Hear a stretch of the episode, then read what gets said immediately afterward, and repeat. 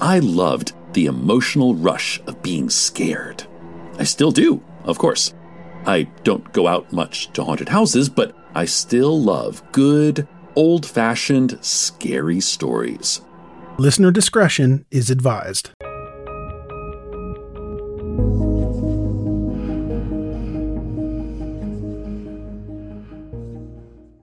Deserves the best, and there's no better place to shop for Mother's Day than Whole Foods Market. They're your destination for unbeatable savings, from premium gifts to show-stopping flowers and irresistible desserts. Start by saving 33% with Prime on all body care and candles. Then get a 15-stem bunch of tulips for just $9.99 each with Prime. Round out Mom's menu with festive rosé, irresistible berry chantilly cake, and more special treats. Come celebrate Mother's Day at Whole Foods Market. If you're struggling to lose weight, you've probably heard about weight loss medications like Wegovy or Zepbound, and you might be wondering if they're right for you.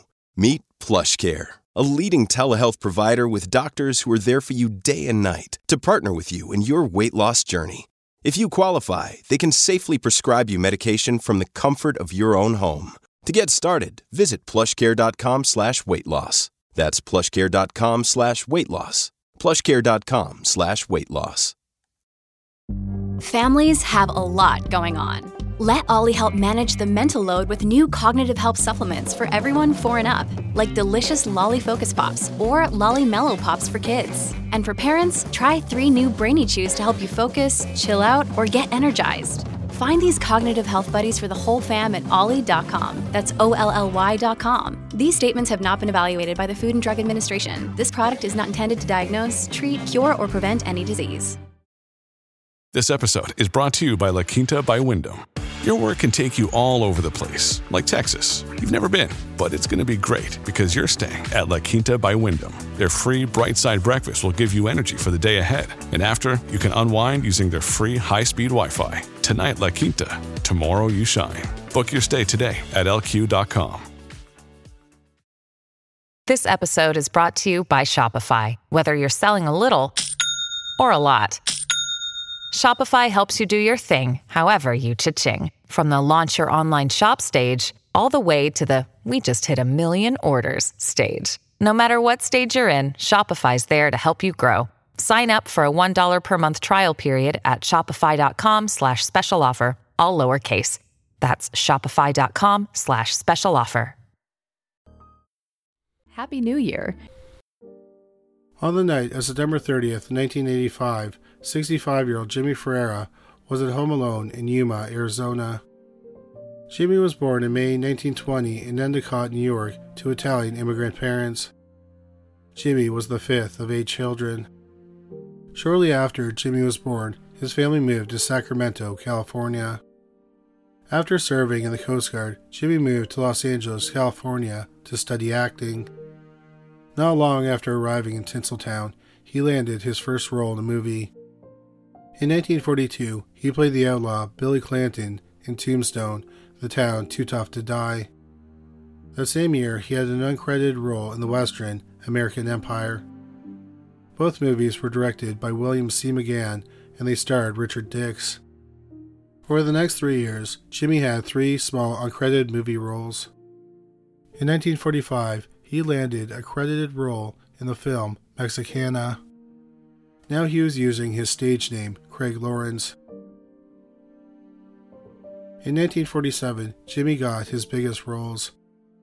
He was playing twin brothers Dirk and Duke Madison in the film Gunsmoke, which is not associated with the hit radio and television show of the same name, which debuted 10 years later. Gunsmoke was followed by four small uncredited roles in four other movies, including Dark Passage, starring Humphrey Bogart and Lauren Bacall. Here is a quick word from our sponsor.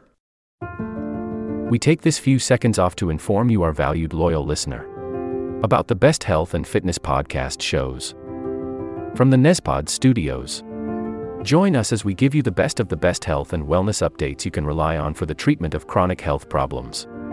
Classic functional medicine back to basics health tips and special updates from the best doctors in the United States of America.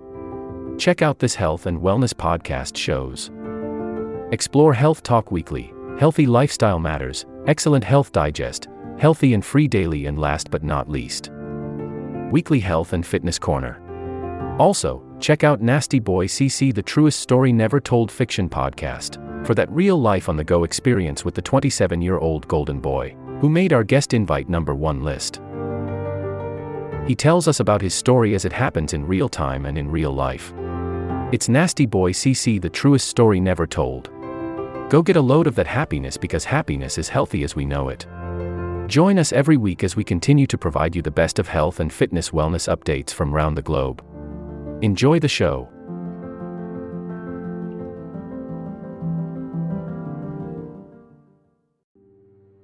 By the end of the 1940s, the roles had dried up.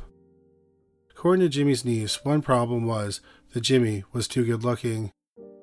Apparently, John Wayne didn't want to cast him in his movies because he was too handsome. There were rumors that Jimmy had an affair with movie star Rita Hayworth. Without any rules, Jimmy decided to move on from acting. He invested in real estate. Amongst his holdings were two large ranches in Nevada and a popular nightclub in Yuma.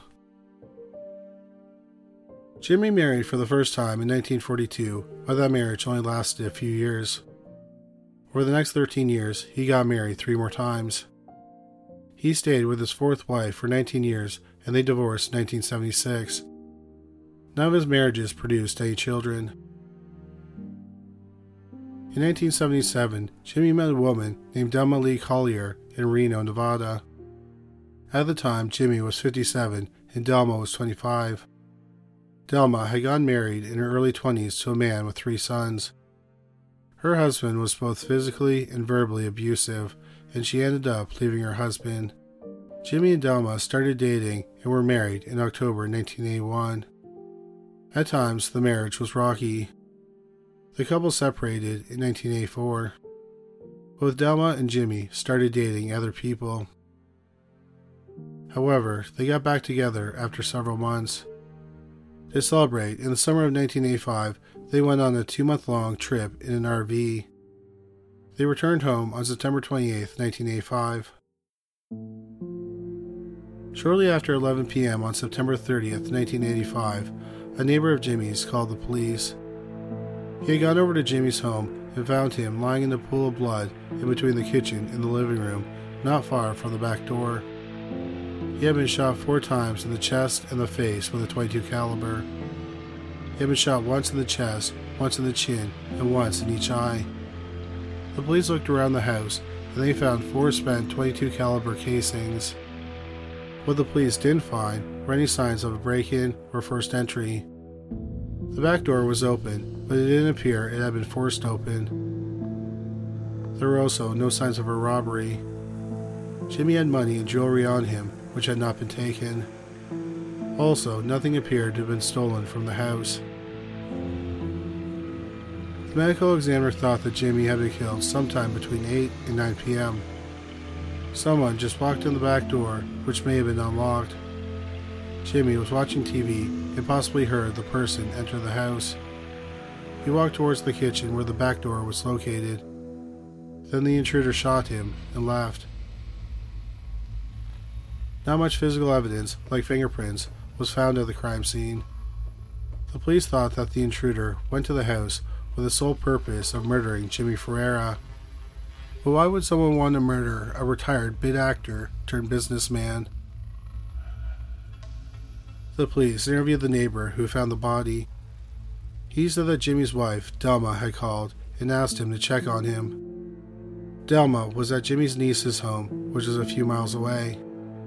She said that Jimmy had been having chest pains lately and he had not been answering the phone. The neighbor went to the house, found the dead body, and immediately called the police.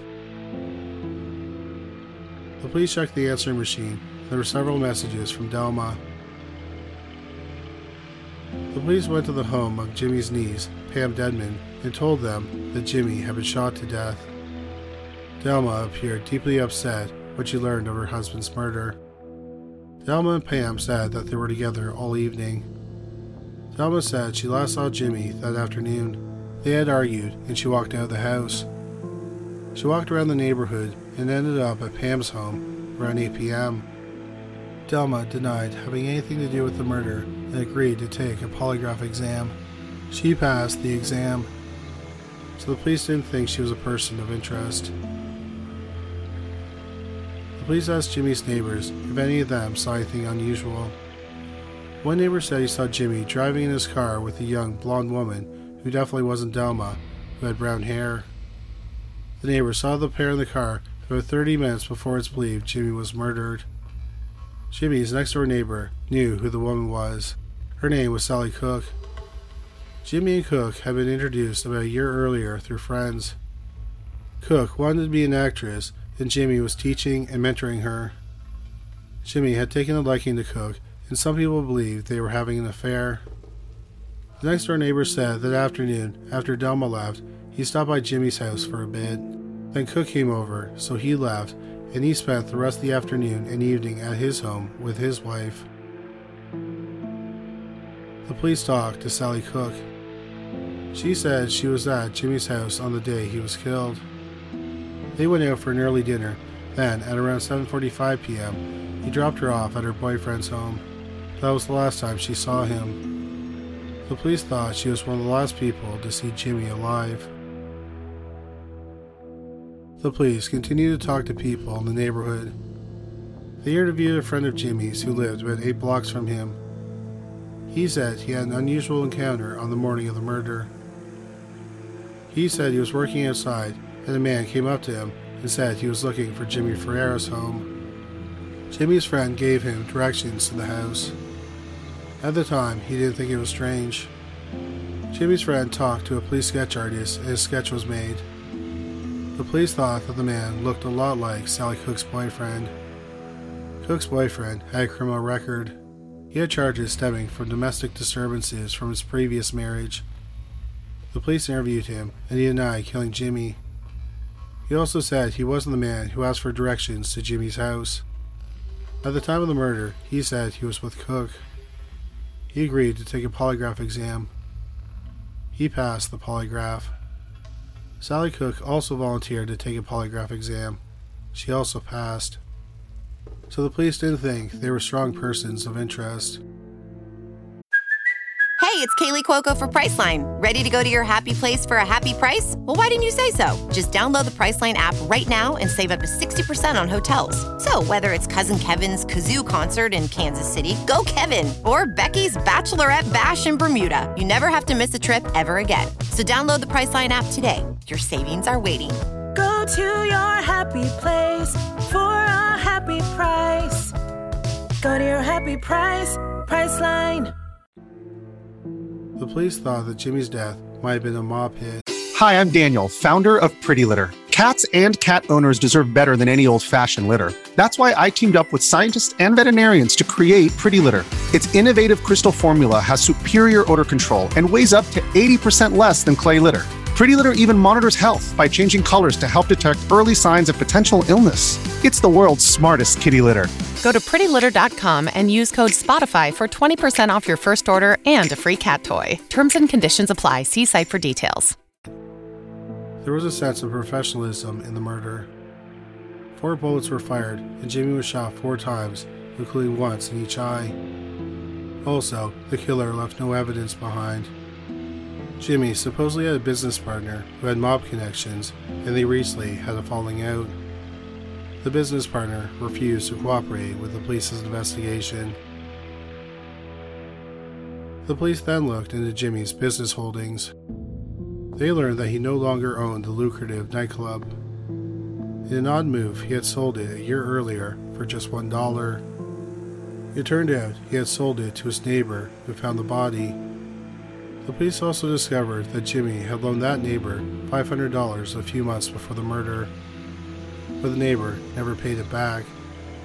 Jimmy was someone who never forgave a debt, so the police interviewed the neighbor again. He admitted that he owed Jimmy $500, but he hadn't gone around to paying him back.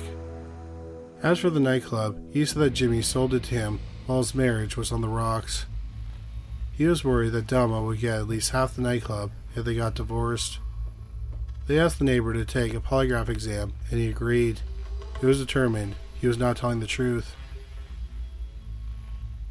The police thought that the nightclub gave the neighbor motive for the murder. Since Jimmy and Delma's relationship was back on track, Jimmy may have wanted to regain ownership of the club. But if Jimmy were dead, the club and all its profits would legally belong to him. Plus, he wouldn't have to pay back the $500. The police confronted the neighbor about the polygraph exam.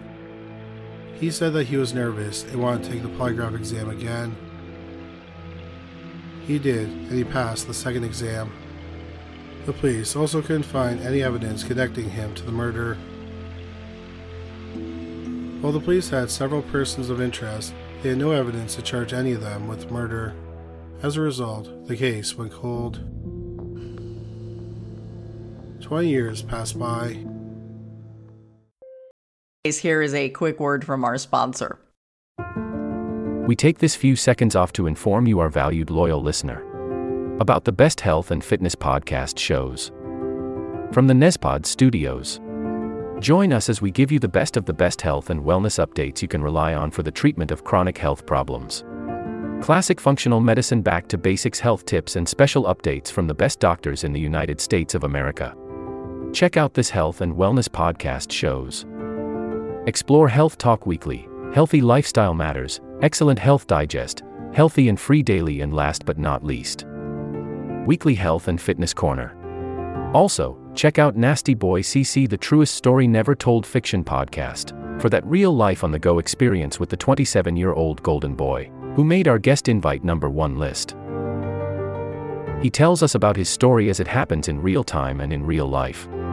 It's Nasty Boy CC, the truest story never told. Go get a load of that happiness because happiness is healthy as we know it.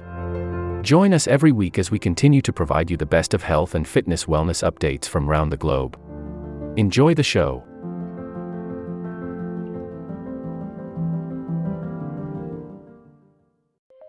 In 2006, the murder of Jimmy Ferrera was hopelessly cold.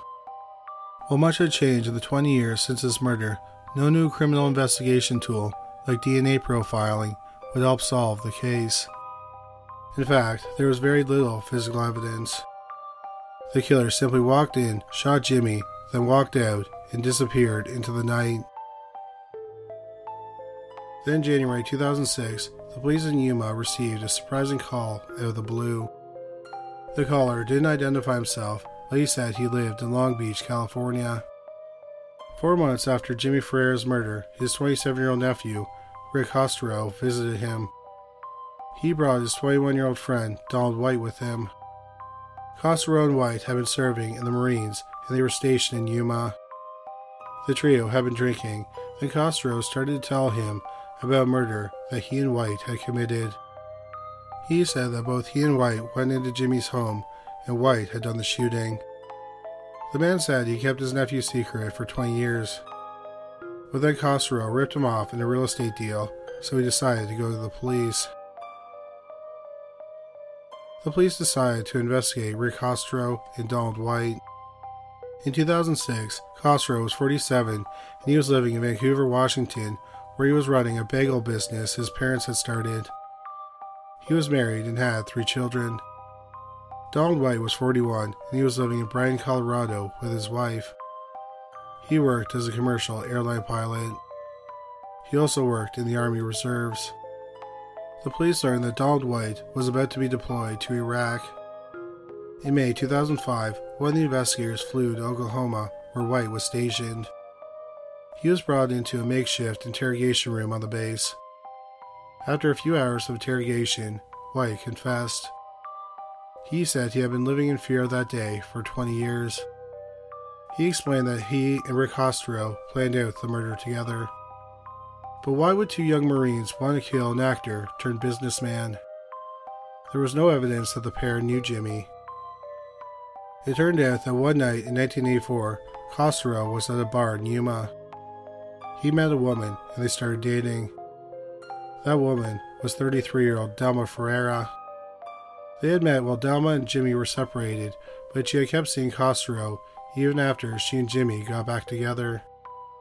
White said that one day in the summer of 1985, Delma told Costero that they wanted to be together, he needed to kill Jimmy. If he did it, she would pay him $50,000. Khosrow Dama convinced White that Jimmy was abusive. Jimmy grew up in a household where his mother and sisters were abused, so he did not like men who hurt women.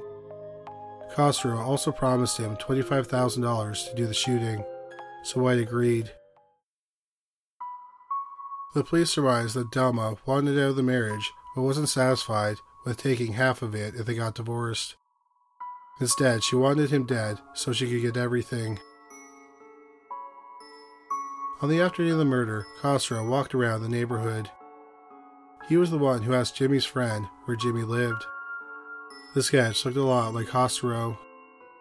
Delma then started an argument with Jimmy so she would have a reason to leave, thus providing her with an alibi.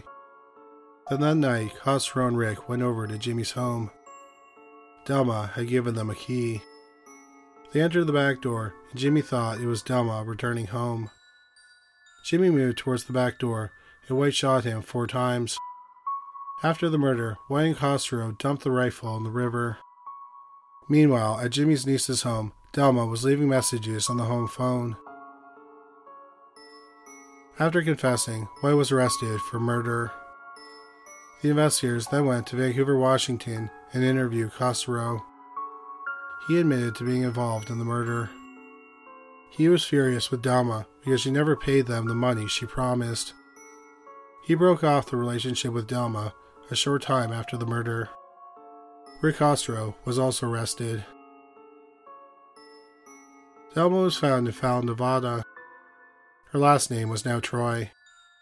She had blown through her six figure inheritance and was working as an assistant manager at a convenience store. Delma was arrested a few days after Khosrow. She also confessed to her part of the murder. White and Delma pleaded guilty to the murder in exchange for a lighter sentence. They were both sentenced to 12 and a half years. Rick Ostro decided to fight the charges. He went to trial in December 2007. Both White and Delma testified against him. After a nine day trial, he was found guilty. He was sentenced to life with a chance of parole. Donald White was released from prison in November 2018. Delma Troy died in prison on February 23, 2015. She was 62. Rick Khosrow died in prison two years and a day after Delma. Khosrow was 57 when he died on February 24, 2016. This will conclude the episode. Thanks for tuning in. If you like what you hear, please leave a comment and subscribe. Thank you.